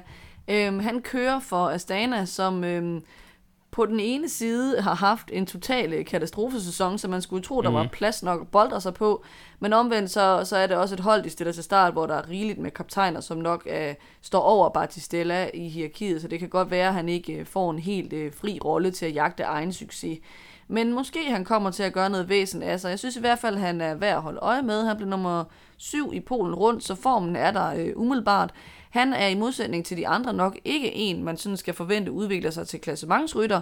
Han er mere sådan en ardenner-type, der kan gøre det godt på sådan nogle stejle mur-afslutninger. Øhm, så hvis han får succes, så bliver det nok noget med at køre nogle udbrud, og så vinde øhm, i en finale øh, fra, fra en lille gruppe i øvrigt tidligere U23-verdensmester, men med den Asterix ud for, for sig, at øh, det var i et løb, hvor at øh, den egentlige vinder, Nils Ekhoff, øh, blev diskvalificeret for at have haft øh, hånden godt fat i en motorcykel undervejs. Ja, men så har man jo heller ikke rigtig vundet her, men det... Nej, det har man ikke. Så, så Battistella er officielt og, og helt uh, reelt uh, tidligere U23-verdensmester. Så er vi klar til at snakke om dem, der er de største favoritter, og måske også lidt de næststørste favoritter til at stå med den røde trøje på podiet i Madrid søndag den 11. september. Og upåagtet den optakt, han har haft til løbet, så synes jeg, det giver bedst mening at starte med at snakke om manden, der jo altså kan tangere rekorden for flest sejre i den spanske rundtur. Ja, og det er selvfølgelig Primoz Roglic fra Jumbo Visma-holdet. Øh, han styrtede jo rigtig slemt i Tour de France og endte med at udgå øh, sådan to tredjedel ind i løbet. Øh, og det har været meget tvivlsomt, om han ville blive klar til Vueltaen øh, oven på den her skade i ryggen, men han blev altså meldt klar til start i går, altså mandag. Øhm, og dermed så sætter han jo jagten ind på den her fjerde Vuelta-titel i træk, og hvis han får den, så vil han jo både tangere Roberto Herrás rekord for flest sejre, men han vil også blive den første til at tage øh, fire sejre i streg. Øh, det er selvfølgelig lidt et åbent spørgsmål, hvad for en forfatning han stiller sig start i, men jeg tror ikke, at de vil lade ham stille op, hvis ikke de mente, at han rent faktisk var i stand til at gå efter sejren. Og hvis man ser på holdsammensætningen, så synes jeg heller ikke, der kan være nogen tvivl om, at de satser på at køre efter en samlet sejr. Øhm, vi har både øh, Rohan Dennis og Eduardo Affini øh, på øh, holdkortet hos Jumbo. De er begge to rigtig dygtige enkeltstartsryttere, som kan hjælpe Roglic med at vinde tid på den her holdtidskørsel, som øh, løbet indleder med. Øh, hvis Roglic ikke er klar, vil jeg også sige, så er det lidt svært at få øje på alternativet på holdet. Altså, det ligner ikke et hold, hvor de sådan har en plan B med, der kunne køre klassement i stedet mm. for ham. Sepp Koss er en fænomenal bjergrytter, men vi har altså aldrig set ham levere stabilt over tre uger, uden mindst en af de her Choursard, altså sådan en dag, hvor man bare ikke har benene. Mm. Han har også den her elendige enkeltstart, som vil være et problem. Øhm, så altså hvis Roglic øhm, viser sig undervejs at være formærket, så er det nok mere noget med, at de så skal gå efter etappesejre med Sepp Koss, øh, med Kohn Bormann, som kørte godt i Giro d'Italia, øh, Dennis og Fini på enkeltstarten. Men øh, jeg tror, de går benhårdt efter øh, klassementssatsningen med Roglic, og jeg synes også, at vi må betragte ham som favoritten, der skal mm. slås, hvis man gerne vil, øh, vil vinde en røde førtrøje. Den største udfordring til Roglic, den kommer så nok fra Team Ineos, der jo stiller med den her kvartet, vi allerede har gennemgået, øh, i form af Richard Carapaz, Pavel Sivakov, Carlos Rodriguez Cano og Tao Gegenhardt. Jeg tænker ikke, der er nogen tvivl om, at det er Carapaz, der er kaptajnen her. Han blev nummer to efter Roglic i 2020, han blev nummer to i Giroen i år efter Jai Hindley, og så har han jo altså vundet øh, Giroen før, og han er også blevet nummer tre i, i Tour de France. Øh, det gjorde han jo sidste år efter Pogacar og Vingegaard. Øh, så, så han er det bedste bud, og han er også den oplagte kaptajn, også selvom han jo forlader Ineos efter sæsonen. Øh, men Ineos er ikke kendt for, at de sådan øh, øh hænger rytter ud, eller det være med at prioritere dem, fordi de, de skifter. Øh, så, så det tænker jeg ikke, der bliver nogen issues omkring. Jeg synes tværtimod, de har den fornuftige tilgang, der hedder, når vi nu har en god rytter på holdet, hvorfor så ikke få de maksimale ja, ja. resultater vi, vi skal, ud af vi skal, bare, vi, vi skal bare vinde så meget som overhovedet muligt, og der er Carapaz det bedste bud. Man kan sige, Gegan Hart er jo også tidligere Grand Tour vinder. Han vandt jo øh, Gion i det, i det lidt underlige 2020 år, hvor der var corona og, og løbende endte med at blive mærkeligt placeret. Øh, men som vi også har talt om før, så har han haft svært ved at følge op på det, og, og i år mangler han også øh, de resultater, der ligesom skulle kunne indikere, at han igen er et sted, hvor han kan vinde en, en Grand Tour. Øh, Pavel Sivakov, som jo er blevet franskmand, eller i hvert fald blevet fransk øh, statsborger, øh, han så jo rigtig fin ud i, i optakten, har set rigtig fint ud i optakten. Han vandt faktisk Vuelta Burgos foran blandt andet øh, Almeida og Miguel Angel Lopez, og så altså øh, Cano, øh, som vi allerede har talt om. Så jeg vil sige, hvis der skulle være en anden end, end Carapaz, så vil jeg nok lige nu nok pege på Sivakov som det næstbedste bud. Men der er ikke nogen tvivl om, at det er Ecuadorianeren, den olympiske mester, der er øh, hovednavnet, og de andre øh, øh, er mere øh, sekundanter, der måske kan komme til at spille en rolle, hvis nu ikke Carapaz slår til. Men det er ikke den her mere flade struktur, som vi så i turen. Det er en klar kaptajn, og så tre meget, meget stærke øh, løjtnanter, vil jeg sige, i den her situation. Som også i Karnos tilfælde med for at lære. Helt klart. Men yes. øh, lad os bevæge os fra en kvintet til en trio på borerholdet. Som, Nej, det var en kvartet, det var undskyld, ikke en kvintet. Det var, ja, undskyld, en kvartet. ja. Ethan Hader kan vi stadig ikke betragte. Vi skal ikke, Nej, uh, Ethan Hader kan ikke vinde en Grand Tour på nuværende tidspunkt i hvert fald. Fra en kvartet til en trio. Godt. Uh, som skulle have været en kvartet. Øhm, det er borholdet, som stiller op med Jai Hindley, der jo vandt øh, Giroen tidligere i år foran Carapaz, som du lige har nævnt og nok må betragtes som klar kaptajn. Øh, Sergio Igita og Vilko Kelderman er så nok lige efter ham i, i hierarkiet som mellemsvis nummer 2 og 3. Øhm, De skulle også have haft øh, Buchmann med, men han er altså lige blevet taget af startlisten med henvisning til, at han vist har en urinvejsinfektion. Mm. Øhm, hvis vi lige skal starte med at kigge på Hindley, øhm, så, så synes jeg jo, at fordi han har vundet øh, Giro d'Italia tidligere år, så må han være kaptajn, men han så altså lidt uskarp ud i optakten med en syvende plads kun i Burgos rundt, hvor han også øh, smed et par, par placeringer på den sidste bjergetappe. Jeg vil så sige, at vi har jo før set det her mønster med, at han ikke ligefrem brillerer i optakten, og så alligevel er god øh, i de Grand Tours, hvor han har kørt godt. Øhm, så jeg synes, noget, der sådan kan være frustrerende ved Hindley, det er, at man ved aldrig rigtigt, hvor man har ham. Han er, sådan, han er upålidelig på den måde, mm-hmm. at, at øh, det er ikke sådan til lige at spore på forhånd, om han er der, eller om han ikke er der. Men jeg tænker, han i hvert fald er den, de i første omgang satser på. Men jeg tror, at Igita kun står et halvt skridt bag ham, øh, klar i kulissen til at tage over, hvis øh, det kigger for Hindley. Han har generelt set haft en god sæson, efter han skiftede til Bora, blandt andet med øh, sejren i Katalonien rundt og en anden plads i Schweiz rundt. Dog mangler han stadigvæk at vise holdbarhed i Grand Tours, øh, og også en evne til at holde sig ude af uheld, som han har sådan en tendens til at tiltrække som en magnet. Øh, jeg vil tro, de prøver at holde dem begge to inde, og så øh, ja, ser undervejs, hvem der kører bedst. Mm. Kelderman øh, ved vi jo, kan være rigtig god i Grand Tours. Øh, han har tidligere lavet podie i Giroen og blevet nummer 5 i Tour de France. Øhm, I Giroen i år endte han så med lynhurtigt at indgå i en hjælperolle, fordi han smed en masse tid efter et styrt. Øhm, så det ved jeg ikke, om sådan var en indikation på, at det er den øh, placering, han har i hierarkiet, eller om det bare var sådan, øh, tingene lige faldt ud. Øhm, så jeg vil tro, at han er med som en slags løjtnant, men jeg tror omvendt heller ikke, at han bare sådan smider mm. klassementet på gulvet med det samme. En øh, oplagt podiekandidat, og måske også en outsider til den samlede sejr, det vil jeg mene er Joao Almeida, som kommer som kaptajn for UAE-mandskabet. Øh, han har tidligere kørt rigtig fint i Grand Tours med en 4. plads og en 6. plads i Giroen i henholdsvis 2020 og 2021. Men han har haft lidt svært ved at finde melodien her i år efter skiftet til UAE. Øh, han udgik blandt andet af Giroen med øh, covid-19.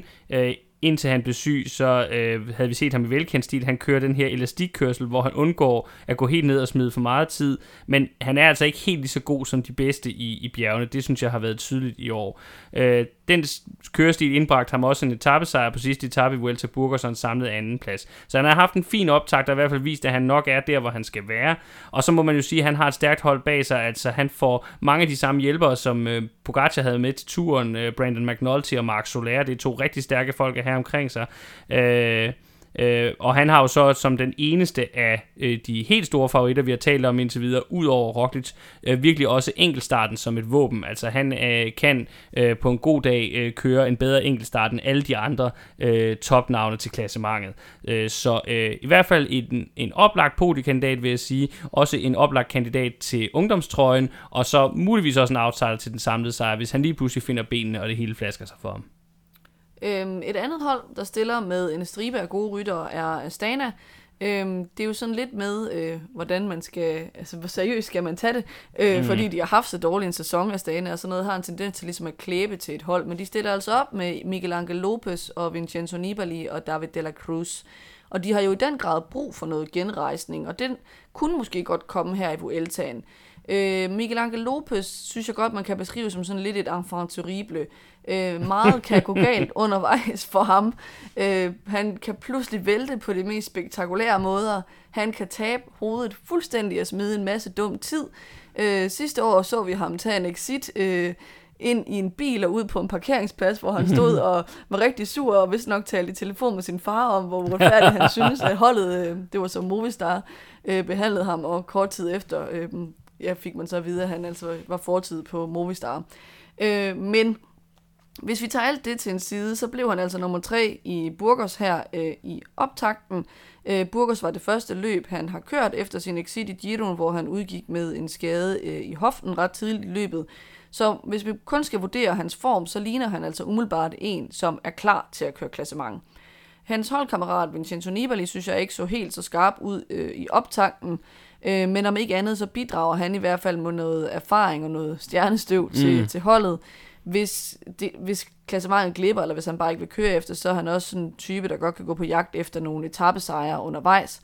Øh, og Monique han har noget motivation for at, at komme ud og søge det, fordi det er jo øh, så vidt vi ved i hvert fald, den sidste Grand Tour, han kommer til at køre i sin øh, rigtig flotte øh, karriere, hvor han jo også tidligere faktisk har vundet det her løb øh, samlet. Sidst men ikke mindst, så har de David de la Cruz, som før har kørt top 10 i Vueltaen. Det er sådan et af de løb, hvor han har været tættest på sådan at få øh, virkelig succes som klassementsrytter. Dog vil jeg nok forvente, at han kommer til at indgå i en hjælperrolle, først og fremmest for, øh, for Lopez. Mm. De har også Lutsenko med, som jo faktisk blev nummer 9 i Tour de France. Øh, men der tænker jeg, at vi umiddelbart må gå ud fra, at det er Lopez, der er klassementssatsningen.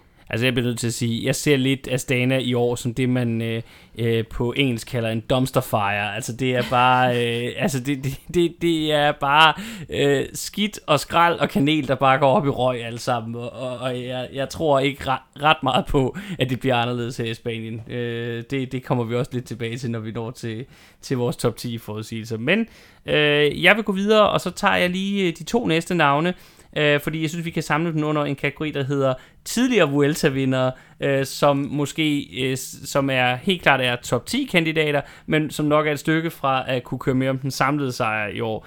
Øh, den, øh, den første, det er Simon Yates, som jo har sin hidtil eneste og største, eller har sin hidtil eneste Grand Tour triumf og største triumf i karrieren i Vueltaen, den samlede sejr, han vandt i 2018. Øh, stigningerne i Spanien, stejle, eksplosive, det ligger rigtig godt til ham. Og men man så kan sige, at, at øh, enkeltstart og holdtidskørsel ikke er til hans fordel. Han er blevet en meget bedre enkeltstartsrytter, end han var tidligere i sin karriere, men, men det er ikke noget, han, han vinder på, og hans hold er ikke specielt stærkt, så holdtidskørselen er virkelig en, en ulempe for ham. Og så er der bare det her med, med Yates, at, at de her konstante øh, øh, ustabilitetsproblemer, altså at øh, så er det for varmt, så er det for koldt, så, øh, så er dækken ikke ordentlig, så er cyklen ikke ordentlig. Altså der, der er 117 undskyldninger, syv lange og syv brede. Og, Og det har sjældent noget at gøre med Yates. og det har selv noget med ham selv at gøre. øh, men øh, han så ok ud i Classica San Sebastian, indtil han så igen, apropos, eksploderede lidt til sidst. Øh, en dags løb er selvfølgelig noget helt andet end en samlet klassement. Øh, men han vandt også et lille spansk endagsløb og etabløb inden, øh, inden San Sebastian, så det har set okay ud op til, men det er det her med stabiliteten, det, det kan formentlig ende med at ramme ham endnu en gang. Uh, en, der til gengæld ikke er specielt ustabil, men nok bare ikke har topniveauet længere, det er Nardo Quintana. Uh, han har jo haft før øh, succes med at kombinere Vuelta og Tour de France, især i 2016, hvor han blev nummer 3 i Tour de France, og så vandt Vueltaen, eller i 2015 for den sags skyld, hvor han blev nummer 2 i Tour de France og nummer 4 i Vueltaen. Øh, men øh, i efterhånden en del sæsoner, så må vi bare sige, at han har været under sit gamle niveau, uh, hvor han jo, da han var bedst, kunne presse Chris Froome i jagten på Tour de France-sejren. Uh, men i år har vi jo trods alt set ham køre top 5 i Paris-Nice og Katalonien, og han blev altså også uh, nummer 6 i Tour de France, så en placering omkring top 5 her i, i Vueltaen, det er bestemt ikke urealistisk. Nej, jeg synes, vi må sige, altså hatten af for, at Quintana altså ligner den bedste udgave af sig selv, vi har set i en del sæsoner efterhånden i år. Jeg synes, mm. han har haft en flot sæson. Jeg tror også, de er meget tilfredse med ham på Arkea i sæson. virkeligheden. Øh, jeg synes, øh, ja, Mm. Arkea kan bestemt ikke være utilfredse. Øhm, jeg vil øh, vende mig mod en, der er i den anden ende af skalaen, i hvert fald aldersmæssigt, Mm. øh, Remco Evenepoel. Måske også Den stabilitetsmæssigt. store en joker i anden. det her det må man sige. Øhm, Quickstep, hans hold, har understreget, at Evenepoel og Alaphilippe øh, går ind som holdets kaptajner, men at der ikke er noget skarpt defineret klassementsmål for nogen af dem. Så de siger altså, at Evenepoel går ind i løbet uden at være favorit, og de Mm. vil tage det en dag i gangen, altså meget den samme udmelding som Thymen Arnsmann. Mm. Og man kan sige, at hvor alle nok accepterer, at Thymen, Thymen Arnsmann vildt er der for at lære, så er der nok mange, som virkelig forventer, at, at Remco måske kan øh, vise sig at kunne køre klassement, og i hvert fald så vil alles øjne nok hvile på ham for at få den her tryktest af, jamen kan han blive øh, Grand Tour etabløbsrytter, eller skal han til at begrave den her idé om, at det er det, han skal være, og så indstille sig på, at han er en anden ryttertype, der skal gå efter ugetabeløb, endagsløb i stedet for. Øh, det er den helt store historie i år, synes jeg, i Vueltaen, ud over Roglic's øh, jagt på, øh, på den fjerde sejr. Øhm, og jeg synes virkelig, at øhm, det bliver spændende at se, hvordan det udvikler sig. Jeg synes, at Quickstep endelig øh, har, har disponeret lidt fornuftigt ved dels at lade ham køre øh, Vueltaen i stedet for øh, Giroen i år, og dels ved at komme med den her udmelding om, at det er en dag i gangen, fordi i 2021, der fik han jo sin Grand Tour debut i Giro d'Italia, men der synes jeg, det virkede sådan lidt forhastet oven på det her meget slemme styrt, han havde i efteråret i 2020 i Lombardiet, hvor han så også havde fået genoptrænet forkert og skulle starte forfra. Og det endte jo som en, øh, en fiasko, og nok også lidt som både altså mentalt og, og fysisk knæk. Han lå til i klassementet i den første del af løbet, men så klappede han bare sammen, både øh, fysisk og mentalt, og endte med at udgå øh, efter et styrt sent i løbet, så han faktisk ikke engang fik gennemført sin første Grand Tour. Men i år, der synes jeg altså, at vi har set ham tage et kæmpe skridt fremad. Øh, selvfølgelig med resultater, men, men måske især øh, mentalt, hvor det er som om, han har gået tilløbende på en anden måde. Øh, vi har ikke set den her barnlige Remco Evenepoel, der sidder og forbander alle andre langt væk, og apropos Yates synes, at det er alle andres skyld, men mere sådan reflekterende mm. Evenepoel, som har været meget anerkendende om, at han begår nogle fejl, eller har dage, hvor han ikke er der, og sådan har gået mere analytisk til værks og sagt, jamen så må vi prøve at, at se, om det er fordi, der er nogle ting i optakten, jeg kan gøre anderledes, og har sådan taget ansvaret på sig, i stedet for at tørre det af på andre. Mm. Og jeg synes også, vi har set det give udslag i øh, bedre sportslige resultater. Han har jo leveret to kæmpe store sejre, og uden tvivl Quicksteps bedste resultater i år, øh, både med monumentsejren i Liège-Bastogne-Liège i foråret, og senest i Classica San Sebastian, som jo altså er et meget prestigefuldt endagsløb, selvom det ikke er et monument. Øhm, I San Sebastian, der så han totalt overlegen ud øhm, i finalen, øh, over for blandt andet øh, Yates, og jeg tror også, det er den præstation, der har fået mange til at snakke om ham som en favorit til løbet. Men der skal vi altså huske, synes jeg, at der er en kæmpe stor forskel på at være god i endagsløb, og kunne træde nogle helt vilde hvad der i en bjergfinale, og så på et tabeløb, hvor man skal levere mange dage i træk, øhm, og hvor det også sådan mere er rigtige bjerge, mm. vi skal op i. Vi har set tidligere i år, i for eksempel uh, Tirreno Adriatico, som ikke engang kører i nogle særlig voldsomme bjerge, at han altså kommer under pres, når det mm. for alvor går opad. Og måske også, at han har svært ved at restituere specielt godt. Øhm, vi så øh, for relativt nylig Tour of Norway lige inden Tour de France, at han dominerede fuldstændig i de bjerge, der var der. Øh, men så fik han køretur umiddelbart efter i Schweiz rundt, og det var måske dels fordi, at han i Schweiz rundt blev målt op mod de bedste øh, klassementsryttere, mm. hvor Norway var et lidt dårligere felt, men også måske en indikation på, at han var lidt øh, tappet for energi oven på Tour of Norway. Øhm, så den her gang, der har de jo så talt om, at han skal være max restitueret, øhm, når han går ind i Vueltaen, men vi må se, øhm, hvor langt ind i sådan en tre ugers tabløb det så kan holde. Mm. Der er ikke nogen tvivl om, at holdet er gearet til at køre klassement. Øhm, de har jo Masnada og Van Wilder på holdkortet, som vi allerede har talt om, som kan fungere som opbakning i bjergene. Øh, og der er ryttere som Cavagna og Dristevenins, som kan være øh, gode motorer, øh, både på, på de flade etaper og også øh, i den her holdtidskørsel. Øh, det skal så nævnes, at der selvfølgelig også skal være plads til at prioritere Julian Alaphilippe, øh, verdensmesteren her på holdet.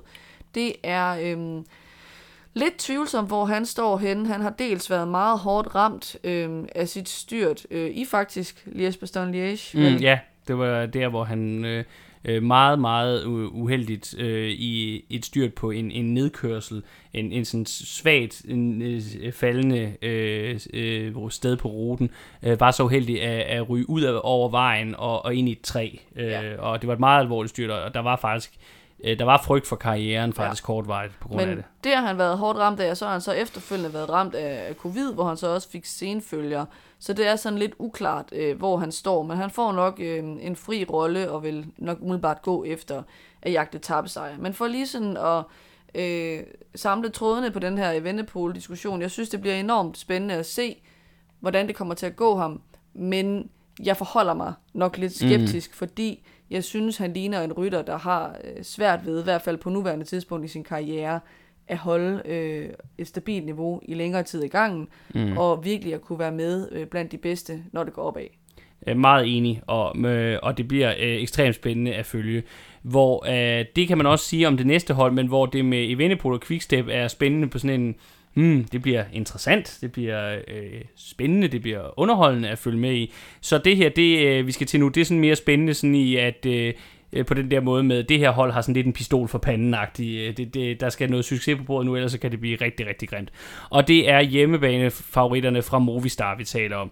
Deres sæson har jo været en ren fadese, og det handler især om manden, der er udset til at være det store klassementshåb på det her hold mange år frem i tiden, nemlig Henrik Mars. Han er udgået af både Tirreno Adriatico, øh, Criterium de Dauphiné og Tour de France. Så Vueltaen skal sidde der. Ikke mindst fordi, at det her jo altså for Movistars vedkommende også er et spørgsmål om deres World Tour licens, der er i fare. Øh, apropos hvad vi har snakket om i sidste program, og som vi også vil følge op på, når vi når på den anden side af Vueltaen. Øh, Øh, normalt vil vi jo nok sige, at øh, de skulle gå efter et podie til Mars. Han blev også nummer to i det her løb sidste år øh, efter Roglic. Men oven på den sæson, de har haft, så virker det for det første urealistisk. Og igen, når der er den her øh, kamp om World Tour licenserne og den prioritering ind over det også, så kan det godt være, at det der taktisk set giver bedst mening for Movistar, det er simpelthen at prøve at få tre mand i top 15, så man får samlet så mange World Tour, øh, eller så mange øh, verdensrangliste point som overhovedet muligt. Øh, de har jo gode gamle Valverde til start, også manden, der endnu gang har lavet flest øh, verdensrangliste point til dem, og som jo kører sin afskedstur her, sin afskedsrunde i Spanien på hjemmebane, inden han går på pension, øh, og jo altså stadigvæk, selvom han selvfølgelig ikke er en favorit på nogen måde, kan være en, en kandidat til top øh, 10-15 stykker stadigvæk. Og det samme kan man sige om en rytter som Carlos Verona, der blev nummer, øh, der kørte top 20 i turen. Så øh, det er nok der, at prioriteten skal ligge for Movistar, øh, sådan af taktiske årsager. Men sådan som sæsonen har udviklet sig, så vil jeg sige, at jeg er ikke engang sikker på, at det er der, det ender. Nej, nej, det kan da sagtens tænkes, at der ikke mm. er nogen af dem, der kommer i top 10. Lige med Valverde, der vil jeg jo lige indskyde, at de jo faktisk har valgt på en måde lidt at ære ham ved at lade en af etaperne starte i hans hjemby, Murcia. Jeg mener, det er måske 11. Ja. etape, Ja. øh, der starter der. Nå, videre til øh, Bahrain, som jo også søger noget revanche ovenpå øh, et lidt sløjt Tour de France. Det drejer sig måske især om Jack Hague, som jo, øh, han blev nummer tre i Vueltaen sidste år, så var det meningen, han skulle køre øh, kaptajn i Tour de France og prøve at komme på podiet der, og så blev det bare en meget tidlig exit øh, efter et ærgerligt styrt. Øhm, det skal altså siges, at hans tredjeplads sidste år i Vueltaen også kom ovenpå en meget tidlig exit fra Tour de France. Øhm, så måske det ikke er, er helt tosset. Jeg synes i hvert fald, at øh, der er grund til at forvente, at, øh, at han er der, selvom vi ikke har set ham køre noget her i optakten. En anden, der er på holdet, som er værd at holde øje med, det er Gino Meder.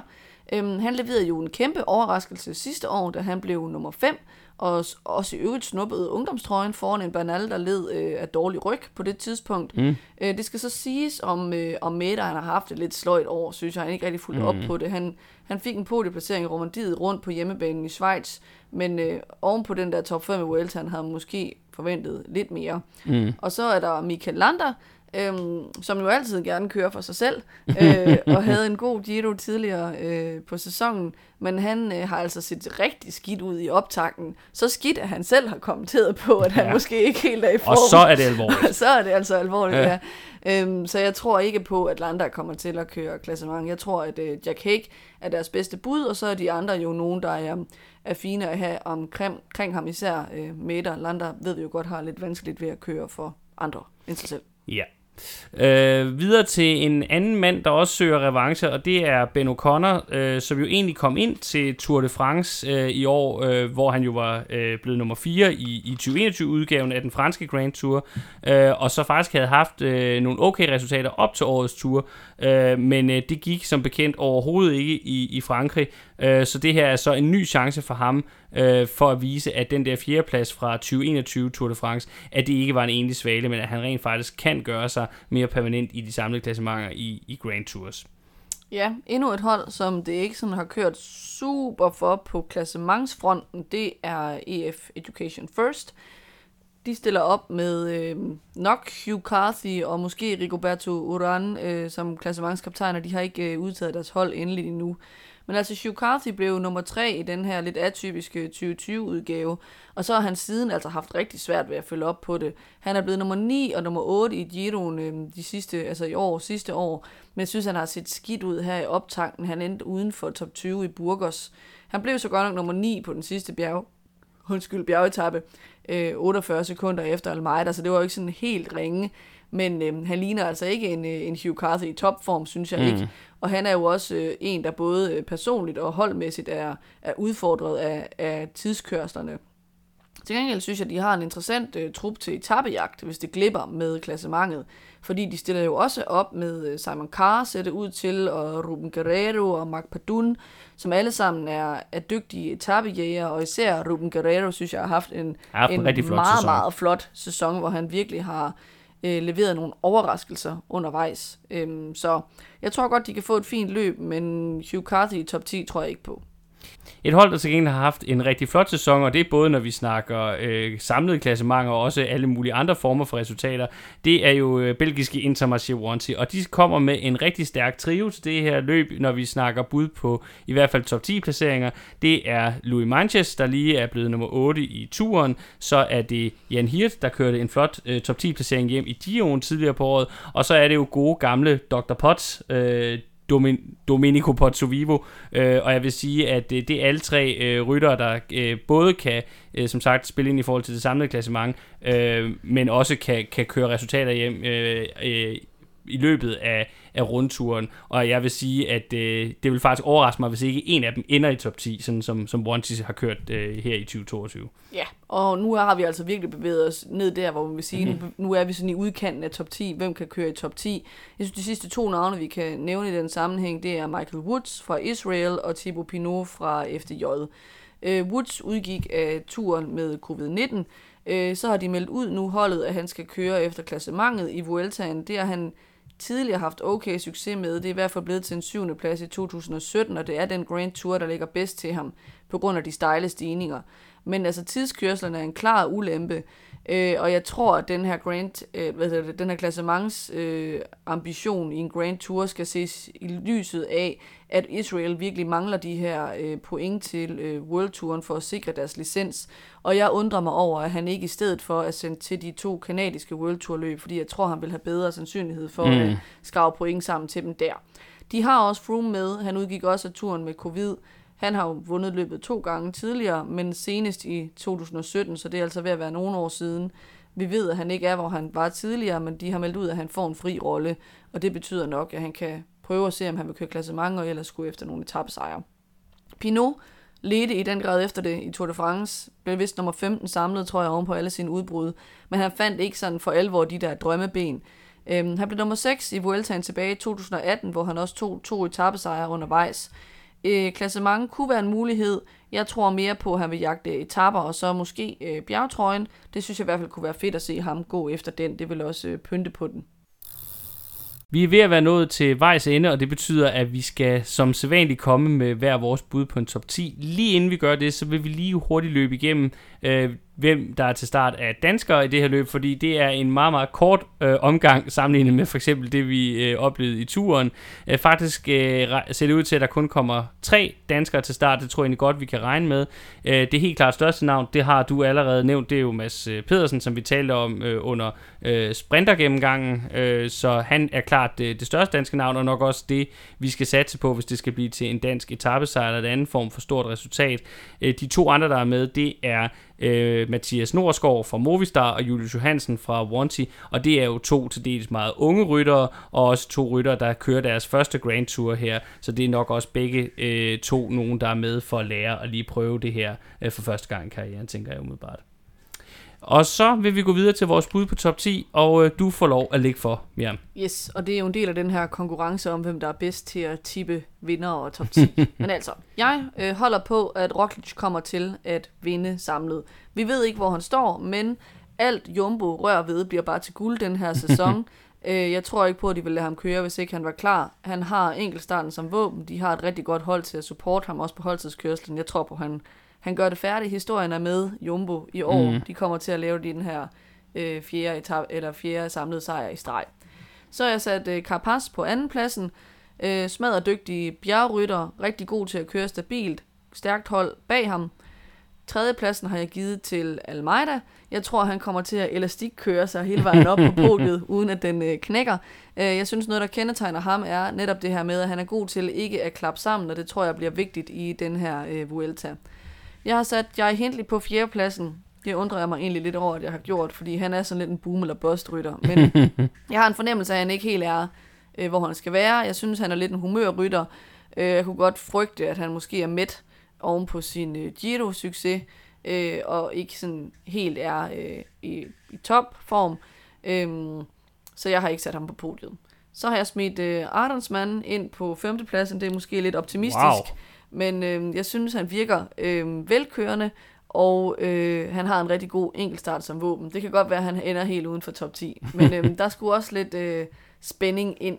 Øh, jeg overvejede kortvejt, om jeg skulle lurepasse, og så se, hvem du har smidt i top 10, og så bare sætte dem alle sammen, øh, de samme ryttere i top 10 i en anden rækkefølge, fordi så ville jeg ikke kunne tabe vores indbyrdes øh, konkurrence, fordi ja. jeg er foran i forvejen. Men det ville være kedeligt, så nu Ja. har jeg taget nogle chancer. Det er godt. Så har jeg sat Jack Hake på en 6. plads. Øhm, jeg tror, at øh, han nok skal møde op i fin stand, ligesom han gjorde sidste år, men jeg synes bare, at feltet er stærkere i år. Så har jeg sagt, at Superman Lopez, han nok skal bevare hovedet nogenlunde på kroppen, øh, komme igennem de her tre uger. Jeg synes, han øh, rent faktisk ligner en, som er, hvor han skal være øh, formmæssigt, øh, men jeg tror, at øh, enkeltstarten kommer til at koste ham, og derfor har jeg sat ham længere ned. Det samme gælder øh, Nairo Quintana, som jeg har sat på 8. pladsen. Simon Yates har jeg sat på 9. pladsen, og Ayuso øh, vil jeg så betegne som den anden overraskelse i min øh, top 10. Mm. Men jeg tror simpelthen bare, at han er så mega dygtig øh, og så kæmpestort et talent, at han godt kan gøre det. Lille, lille øh, øh, bet, eller lille forudsigelse her fra min side. Jeg tror godt, du kan få ret i, at både Ayuso og Arnsmann kommer i top 10. Jeg tror bare, måske det bliver omvendt i så, så tilfælde, hvis det sker på den her måde. Det, øh, det, øh, og så, det, det tænker jeg, det vil jeg lige holde ekstra øje med, også i forhold til det, fordi jeg tror godt, du kan ret i, at begge to kommer i top 10, men så tror jeg, det bliver omvendt. Hvis, Dog, øh, dog kan jeg se, nu kommer jeg lige øh, til at kigge over på din øh, Mm. top 10, at der, der ser ikke ud som om, der er en Arnsmann og en Ayuso i din top 10. Nej, det var også derfor, jeg siger, at det er ikke, fordi jeg tror på det nødvendigvis, men jeg siger, hvis det sker, at de begge to kører top 10, så tror jeg, det bliver omvendt. Fordi øh, nu vil jeg have lov at præsentere mit øh, top 10-bud, og jeg vælger simpelthen at sige, at øh, Jai Hindley, han er bestemt ikke mæt, tværtimod. Han er sulten efter mere, øh, og jeg tror faktisk, at han igen, lidt ligesom ved Gion, kommer til at overraske, køre øh, sig stille og roligt med, sidde på, og så slå til i afslutningen af løbet, og dermed snuppe sin anden Grand Tour sejr i år. Det kommer han igen til at gøre lige for næsen af Carapaz, der igen må tage til tak med en anden plads. Og så tror jeg simpelthen, at Roglic øh, på en eller anden måde ikke har det, der skal til i længden, fordi at optakten har været, som den har været, og at han måske øh, stadigvæk har nogle eftervejer fra sin skade. Ikke nok til, at han ikke kan køre og ikke kan være med, men nok til, at han i duellen med Carapaz og Hindley ender med at trække det korteste strå og ende nederst på podiet. Almeida har jeg lidt samme analyse af som dig. Det bliver elastik hele vejen, og det er nok til at snå ved fjerdepladsen, altså lige uden for podiet. Det vil Ja. sige, at vi har faktisk de samme fire rytter i top 4, bare i forskellige rækkefølge. Ja, det har vi faktisk. Øh, Hake tror jeg også på igen. Han kørte også en flot Vuelta til sidste år. Med det stærkere topfelt, der er her, så tror jeg ikke, det rækker til en podieplads i år, men han kommer til at tage en lille revanche oven på turen med en femteplads og blive Bahreins bedste mand. Quintana oven på turen tror jeg igen på, at han også får en top 10 her. Han er stabil, og derfor så regner jeg med en sjetteplads til ham. Og så vælger jeg ikke at øh, lade katastrofen for Movistar fortsætte fuldstændig, og, og så derfor sige, at Mars her for, på hjemmebanen får taget sig sammen og får arbejdet en syvende plads hjem. Det bliver ikke kønt, men det kommer til at lade sig gøre. En, der også kommer til at arbejde, det er Louis Menches. Han er den evige nummer 8, og det fortsætter han med at være. Han dieselhakker sig hele vejen til 8. pladsen. Jeg tror, han ryger ud af top 10 i forbindelse med enkeltstarten, men så får han arbejdet sig tilbage igennem resten af løben, bare ved at sidde med og være stabil. En, der ikke er stabil, det er Yates, og derfor så ender han, efter måske at have været højere oppe i klassementet tidligere i løbet, med at plumpe ned på 9. pladsen til sidst. Og så vælger jeg at tage en lille chance og sige, at Remco Evenepoel faktisk forsøger sig med det her klassement, og kører efter lang tid, men så måske viser sig i længden igen, apropos, ikke helt at have holdbarheden på nuværende tidspunkt, og dermed ender lige i udkanten af, den, af top 10 på 10. pladsen. Det bliver aldrig helt det samme med Vueltaen som med de to andre Grand Tours, men den spanske rundtur formår alligevel at levere god underholdning hver eneste år. Årets udgave tegner til at blive meget åben, og vi håber, at vi nu har givet dig et godt indtryk af de mange profiler, der kommer til at spille en afgørende rolle over de kommende tre uger. Hvis du synes, vi har gjort dette godt, så må du gerne gå ind og give os en anmeldelse i den podcast-tjeneste, du benytter dig af, og meget gerne en 5-stjerne en af slagsen, så kan det jo være, at vi kommer ud til endnu flere lyttere. Det røde felt er en del af sportsuniverset The Red Zone, der også indeholder bloggen theredzone.dk, hvor du blandt andet kan finde links til vores programmer, samt artikler om en anden fed sportsgren, nemlig amerikansk fodbold og NFL, hvor sæsonstart snart kun er tre uger væk, hvorfor vi er i fuld gang med vores serie af optagsartikler. Vi vender tilbage i det røde felt, når der skal samles op på Vueltaen og kigges frem mod sæsonens sidste store løb. I denne omgang har du lyttet til mig. Jeg hedder Peter Krohmann Brams, og med mig i studiet har jeg haft mere om Krohmann Brams. Vi lyttes ved.